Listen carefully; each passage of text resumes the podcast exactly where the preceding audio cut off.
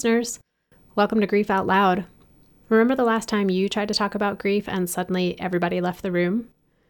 Grief Out Loud is opening up this often avoided conversation because grief is hard enough without having to go through it alone.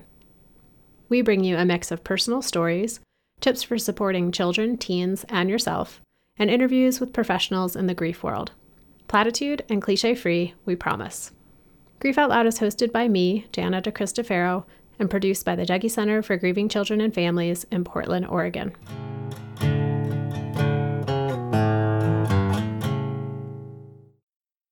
We recently realized that many of our episodes highlight the stories of young adults and adults reflecting on having someone die when they were younger. What we haven't talked as much about, though, is being a parent when a partner or an ex partner dies. This episode is the second in a new series exploring the realm of parenting and grief. We really wanted to hear from parents and caregivers about how they support their children in grief, especially at different developmental stages, and how they show up for their children while also dealing with their own grief. In 2017, Brittany and Jonas were raising two young children and were pregnant with their third. Then, after returning home from a business trip, Jonas was diagnosed with aplastic anemia. This diagnosis came out of nowhere, as Jonas was an extremely healthy, active husband and father. Seven weeks later, after intensive treatment, Jonas died. Aria, their oldest, was three and a half. Her younger brother Loic had just turned two, and baby Clyde was still in utero. Brittany, thanks so much for coming in to be part of the show today. Yeah, thanks for having me. I know we're going to talk a lot about what it's been like to parent three really young kids after your husband died. Can you tell us a little bit about Jonas? Like, what kind of dad was he? What kind of husband was he? Yeah, he was only 30 years old when he died. So he was young and super active. He was a cyclist. He worked for a bicycle component manufacturer, and so that was his passion. Um, so he just loved the outdoors, loved to do things with the kids, and he just was a good guy. Like he was a great husband. There was no complaints. We had been married almost 10 years. Just everything was pretty good. And at the time that Jonas was diagnosed, you were pregnant. Yeah, I was about like 14, 15 weeks pregnant. So we didn't even know at the time what we were having yet. And then I had the two little ones at home. And so, yeah, it was kind of a big shock because he, he was healthy. He had never his doctor was still his pediatrician. Like he hadn't updated it. He never had to go to the doctor. He was just always really healthy. And then what? Uh, how did his illness unfold? He came home from Europe for a trip for work, and he was just really tired. And so we just chalked it up to jet lag. He's been gone for ten days. He's exhausted. Different time zone. So we let it go for a few days, and he was kind of dizzy. He'd help me with the kids, and he would just get really lightheaded. And so we let that go for about four or five days. And then I thought, you know, you should go to the doctor. Maybe you're sick. Maybe, you know, maybe you're just catching a cold. Who knows? Or maybe I thought maybe like a blood clot. You just were flying. I don't know. And then he got some weird bruising on his foot. And so we did go to an urgent care and they told him that he was fine. They're like, You're young. We don't need to draw your blood. You're, you'll be fine. You probably just don't feel good. And so we let that go for another week and he was super pale and he was riding his bike home from work and he almost passed out. Mm. And that's when I was like, that's not okay. You know, you could have really got hurt if you had passed out on your bike and you're laying on the side of the road. So we should go. So we went to the emergency room. And the minute we walked in the door, they knew that something was wrong with him just by looking at how, how pale his skin was, that he wasn't getting enough oxygen. So they like immediately took him back from there and just started running tests and hooking up heart monitors and stuff like that. And were how quickly were they able to figure out what was going on? Well, about within an hour, they had drawn his blood and got it back, and his blood count was basically non existent. Like he just had no blood in his body.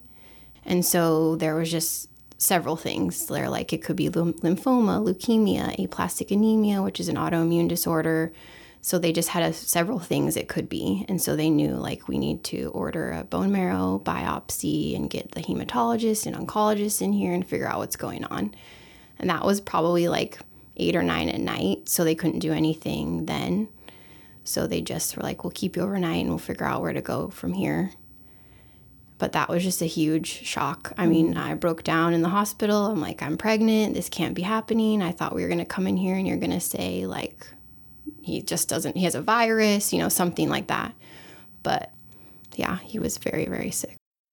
His illness, the course of it was about seven weeks before yeah, he died. It was super quick. Yeah. How did you approach? Because your kids at the time when your husband was diagnosed, they were three and a half and two and 14 weeks. Yeah. How did you talk with your three and a half and your two year old? Well, the first part, we just kind of were like, oh, Papa's not feeling good. We're going to be at the hospital a few days. They came and saw him. We would FaceTime. They just they didn't quite understand it.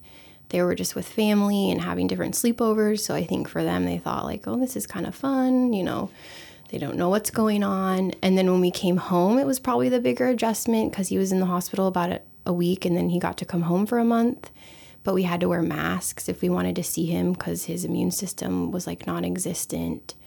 Um, so either he would wear a mask or I'd have to put little kid masks on the kids if they wanted to be in the room with him.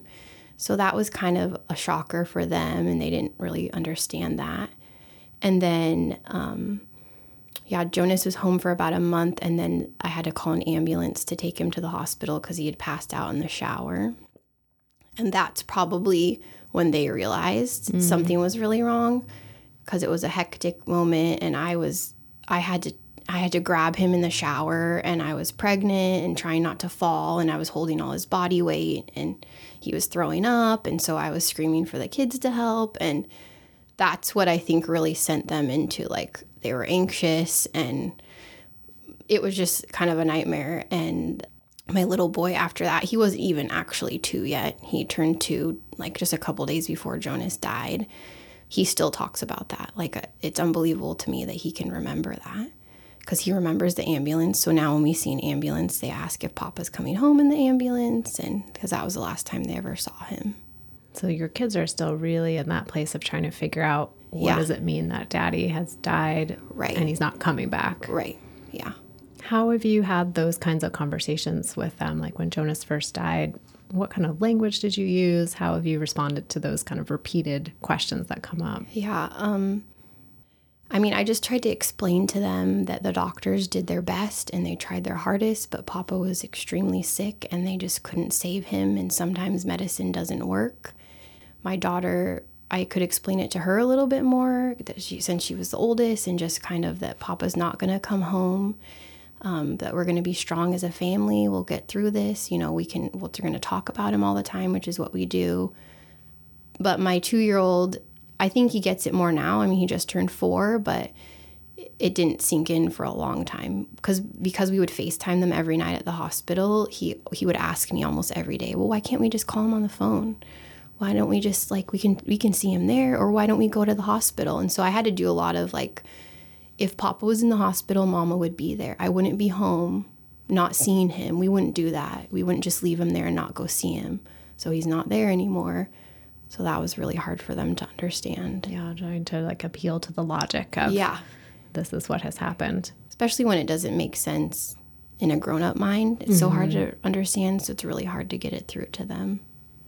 And with being pregnant at the time that Jonas died, what were some of the thoughts you had about this baby who was going to never have met his dad? My biggest thought was like what first came to mind is that they'll have no pictures together all my other kids have pictures with their dad. We didn't do any maternity pictures. I mean, I wasn't, when he passed away, I was just six months pregnant. So that would have been probably the time we would have done pictures. So I'm like, I just kept thinking there's nothing, there's no proof to show him how much his dad loved him. That was, that's the hardest thing for me. It's hard for all the kids, but I can't imagine not knowing your parent especially because I have my parents. I don't know what that's like. So mm I just don't know how that's going to be for him. Yeah. And so you were wondering, like, there's no physical evidence, no documentation for, yeah. for him to look back at. Right. Yeah. You know, you mentioned about your middle son having a hard time kind of understanding why can't we just FaceTime daddy and, and your daughter like hiding under the bed. What are some other ways that grief showed up for your kids? What did it look like for them? My daughter had like horrible temper tantrums um, we would go to the store and I would just have to leave sometimes dragging her out of the store because she just was uncontrollable. Um, And that's a hard one because you have to kind of have the line of they need some discipline, but you also know they're upset. And how do you control this? And how do you get her to talk to you? She had some other like physical things where her stomach would hurt her a lot for a while. She would wet the bed, and she had never done that. Mm. Um, and then my middle son, being two, he would ask for Papa a lot. Like at nighttime, he'd call out for him. And I mean, they just were a lot more clingy to me. I couldn't go anywhere. I always had worked before, so they were used to like certain days I'd go to work and they'd stay with a babysitter, but I couldn't leave the house mm. without them. It was really hard for them to let me go anywhere, even just for an hour. So, really needing that safety and security mm-hmm. of you being close by and and with your daughter, those really big emotions like coming out yeah. in all kinds of different ways. How has that changed for her over time? She really like stepped up into like this big sister motherly role and i think that that's been good for her like she's just super helpful with the boys she wants to do things for me and she'll understand like if we're having hard days she'll come and give me a hug or she'll be like i know mama this is hard because papa's not here as sad as it is that she's had to mature to that it's been good for her and she kind of understands that we're not going to see him now how have you, as a mom of these like three little kiddos, how have you found ways for, I mean, like making space for that, like you said, accelerated maturity, and also space for them to still be kids and have fun and play and not feel like they ha- there's that responsibility? Yeah, I try to just I try to take it on myself. Like I try to do fun things with them and not make it sad, even if it's a day like the memorial of his passing or it's our wedding anniversary. We'll do like a bunch of presents and just try to make it kid like for them. Whereas inside, I might be feeling this hurt, but I want them to just be kids and have fun and not feel the pressure and not put too much on them and that leads to the other question of as a as a parent, all your time and energy is going to taking care of these three kids. You've got your own grief about your husband. How do you balance finding time for your grief and being there for them and creating fun times for them? It's a really hard balance and I'm still trying to figure it out. I think now that we came into this like second year is when I finally realized like I have to make more time for myself. The first year I was pregnant, I had a brand new then I gave birth, had a brand new baby, like it was just all kids, kids, kids. And now I have to like set aside the time and be more willing to like yes, you can go to a babysitter's because I need time for myself because a lot of times I felt that that was selfish and you know, I should just be with them but I know that I need to do that in order to be a good mom to them and take a break. Yeah, I've just tried to set aside the time and and I, I grieve in front of them when when I can and other times I do it by myself because I don't want them to just always be sad. But I think it's important for them to see that it's okay to be angry or to cry or to think it's not fair. You know, some days I'll wake up and it's just not a good day, and I'll say that to them like, I'm angry today. I wish Papa was here. This isn't fair for us, but let's like work together today. So you model how to like identify that feeling, express that feeling, and then let's yeah. make a plan for moving forward. Yeah. And I've noticed that's helped. Like with my daughter, if she's having a bad day, I'll try to ask her, like, is this because of Papa or what's going on? And sometimes she can't voice it then, but then later in the day, she'll just be like, I miss him so much, mm-hmm. or I'm just so mad that Papa's gone, or she'll we have like certain special things and I'm like be careful with that papa gave it to you we want to keep it and she'll she'll say she wants to throw it away and then I know that she's having a bad day because um, she's like I don't want any of this stuff with papa and if I saw him again I wouldn't give him a hug you know that's her and I can tell like she's mad she mm. misses him and this is hard for her and how do you respond to her in those moments when she's saying, I wouldn't give him a hug and I just want to throw out all this stuff that's connected to him? I try to give her her time to do that. And a lot of times I just leave her alone for a little bit because she might be in her room and just mad and kind of kicking and screaming. And I let her do that. And then I try to come talk to her and say, you know, kind of validate her feelings. Like, I know it's sad he's gone. I'm mad too. This isn't fair. I wish he was here. And then I, I always try to explain to her how badly he wanted to be here that he tried everything possible he could do to be here with them. That was his primary goal in this entire thing. He he I mean he said the entire time he was starting to lose his eyesight because of bleeding in his eyes and this first thought in his mind was I just want to see my kids. I can't bear not being able to watch them grow up if I can't see them. they were always on his mind. And so I try to get that across as best I can to them because their memories with him are really limited. Yeah, it's like you you now are the keeper of those memories to Yeah. share with them to create this relationship. Right. How have you started to do that for Clyde, your youngest? We have pictures all around the house, so all the time, and I have him on my phone and I'll show it to him and I'm like, this is Papa, because I want him to be able to see a picture and just know to say that that's Papa.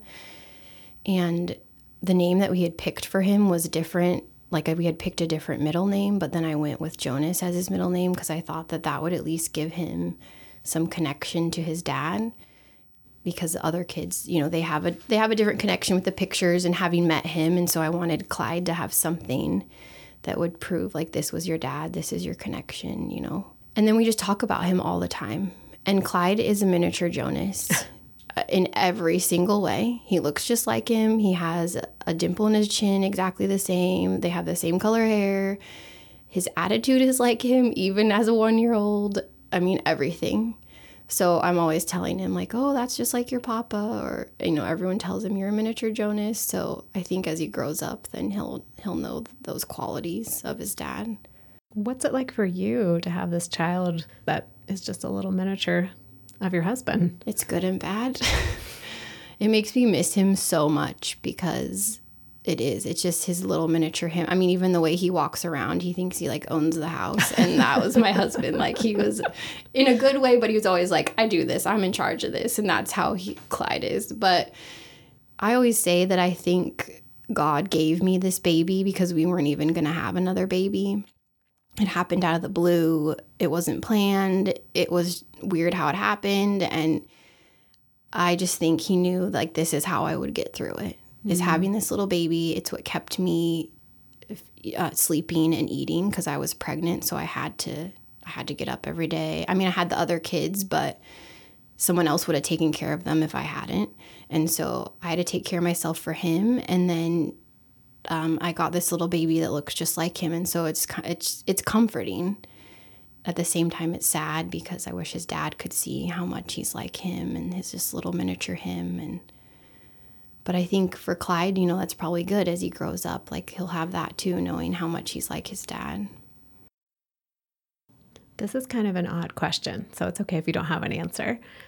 Are there things that you learned from Jonas or just things that were part of your experience of, of being with him and loving him that help you in this grief and raising your kids without him? Definitely. He was like, had the biggest heart. And I always say that people were so nice to us after he died. They did so much. And I always joked, like, it's because of him, because I'm not as nice as him. and I mean, I'm nice, but I always was like, I'm not that nice. Like, why are they doing this for me? And it's him. Like, he had the biggest heart. And so, and he was always smiling. Like, nothing ever, he was just easygoing. And so that kind of has helped me with all of this. Just like take it as it comes, um, try to relax, just do the best for the kids. And he also, like, had so much confidence in me that sometimes I didn't always have. And so I know that, like, what I'm doing is what he would expect and nothing less. Not in a bad way, like, oh, you can't break down, but he would be like, if I'm not here, I know you're going to take good care of these kids and you're going to do it 110% and they're not going to lack anything. I'm so thankful for that, that we had, that he gave me that confidence. He just loved me so much. So it really, it just has helped all along the way. So in those moments of doubt, you can Yeah. feel him and his understanding that you do have this capacity and you do have this Right. ability. Yeah. I'm curious about when Jonas died, you all had a celebration of life or memorial service. Yeah, we had a memorial service. We had it about a week after he died. Um, it was at our church. And typically, like our memorial services that I've been to is around like 200 people, and they counted 514, and then they had to stop because there was they couldn't count any more people. And it was the entire auditorium was filled, and the entire outside was filled under like the covered area because so many people came to his memorial which really like showed me I mean, I knew how wonderful he was, but I didn't realize how many other people thought how wonderful he was and like most of his workmates came and his chiropractor came. Like just people out of the woodwork came because they all loved him so much. How did how did things go with your kids? I mean, Clyde had to come with you because you were pregnant, but for your other two kids, like how did you make decisions about them being there, not being there, yeah. being involved? I wanted them there, but I wasn't sure how they would do because it was like an hour or so thing we had to sit through and we actually tried to incorporate them um, with this like little video we played during the memorial service that was geared towards kids to show to talk to them about what it means when someone dies. And so we played that in there we also bought them like new build-a-bear toys and had them sitting in their little seats for them so they had something to do and then for part of it they were they just went outside with somebody and played outside but yeah, I mean, I thought it was really important for them to be there. I don't know how much they remember of that. Afterwards, we went to a park and had like drinks and food, and everybody came to, you know, say their condolences. And the kids remember that. They always say, Remember that party we had in the park? And I'm like, You know what that party was for? but um, so, yeah, I mean, it was important to me that they were involved, and we'll see, I have pictures of, of everything there. And so we'll be able to look back on that and and kind of reflect on that when they're old enough to really understand. Yeah, I know for some people the instinct can be like kids shouldn't be allowed to go, but it sounds like you had a knowing that it was important yeah. for them to at least have the the option to be there. Right. And we also, I mean, since Jonas was a cyclist, we had like flower arrangements with bicycle wheels in them. You know, we kind of tried to make it a little lighthearted as you could. So, I mean, that kind of stuff was kind of good for them. How have you had to learn to ask for help? I'm horrible asking for help. so this was that was like one of the biggest things. I'm like, oh man, now I'm gonna have to actually ask people for help. I tend to just try to do everything on my own. So it's been really nice that people get that about me. So then a lot of times they ask, and I'm always willing to accept it when somebody asks me. And then I just try to communicate well with my family, just let them know like how I'm feeling and what's going on. So then maybe that opens them up to ask me sometimes, and I don't always have to ask. And then just being a little bit more straightforward when I've needed to be. I've had to learn to do that, mm-hmm. but I've learned, you know, it's very important. It's good for me, it's good for the kids to get the help when we need it and not just rely on myself. And what kinds of help has been the most supportive? What's been effective for you? Well, the Dougy Center has been wonderful. And at first, I was hesitant to come because I just I didn't know a lot about it and I thought like oh this is like what is this to do but it's been amazing for the kids like it has opened them up to talk about stuff so much which then helps me because my biggest thing was I don't want them to not talk about it and it to blow up later. I don't know how to get through to them, but because they're talking with other kids, my kids come home all the time and they say, so and so's dad, this happened. And then we're able to talk about their dad. And so that's been really helpful. And as well as like meeting the other widows that come here, that's like unbelievably helpful because your family sympathizes with you, but if they aren't in your shoes, they really don't 100% understand. So it's really nice to talk to someone like they'll say, such and such said this and it made me feel this way. And it's like such a relief to know, like, oh my gosh, that just happened to me. And they totally get how you're feeling when uh, nobody else does. You don't have to explain yourself. Yeah, you just know. And just having my family around has been really helpful. Just just really relying on them and going to them when I need to and not feeling bad like I'm just a burden, but just really like telling them my feelings. And I mean, I have a good family support, so that is very helpful. What suggestions do you have for any of our listeners out there who might be in a similar situation of their partner dying and having really tiny kids, maybe be, even being pregnant at the time?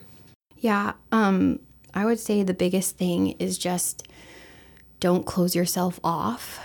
Um, that's kind of I feel like the inclination when someone dies, you just kind of want to like bury into yourself and not be out in the world. And it's really good to like go out and do stuff, be outside. I know that's really helped me. Like when we have really hard days, I just take the kids and like we're going outside, we're going to the park, even if we just like lay there in the grass and do whatever. It's that kind of stuff is helpful and just really finding like some key friends that will be there for you whenever you need them and then seeking help in places like the resources like the Dougy Center or wherever you are that has something like that is definitely the way to go. So changing the scenery, changing Yeah. and moving your body, mm-hmm. finding support with other people who get what you're going through, and then making that really hard step to reach out for help for to those Right. people that you know can be there. Yeah. What about those times? I well, I shouldn't assume you have these times, but I imagine you may have a time where it's like two in the morning and you're awake, and it's just overwhelming. That happens a lot of the time because my brain starts and then doesn't stop. But I don't know. For me, I mean, I'm a I have a faith, and so prayer is a lot of it too. So I pray for help, um, just to kind of calm myself down, maybe to think about other things that aren't as stressful, and just to kind of breathe through it. And I, I still live by the motto like one day at a time. I was always a super planner and like had months and years planned ahead. And now it's like, let's just one day at a time, maybe a week at a time, because sometimes all you can do is get through that day. And then you're glad you finished that day and you can go on to the next, and the next day might be better. So it's really had to shift kind of your outlook on Yeah. the world and how you move through day to day. Yeah. Well, Brittany, I really appreciate you taking time out of what I imagine is extremely busy life with three little kids to come back across town to record with me today. Well, thank you. I really appreciate being able to do this. And listeners out there, thank you for being part of our community. This is the second in our new series of talking to parents when their kids were at different ages and different developmental levels when their other parent or their partner, their spouse died. So, um, the last episode, which was 118, that was with Josh talking about his daughter Sylvia, who was five and a half. Today, we talked with Brittany, who had very young kids uh, including being pregnant when her husband died. So stay tuned. We're going to eventually uh, delve into that world of middle school and also high school. So that'll be coming up. So we appreciate you listening. If you at all feel pulled to supporting our show, we are 100% community funded. So if you ever would like to support us in that way, you can go to our website, dougy.org forward slash grief out loud, and just click the blue donate button.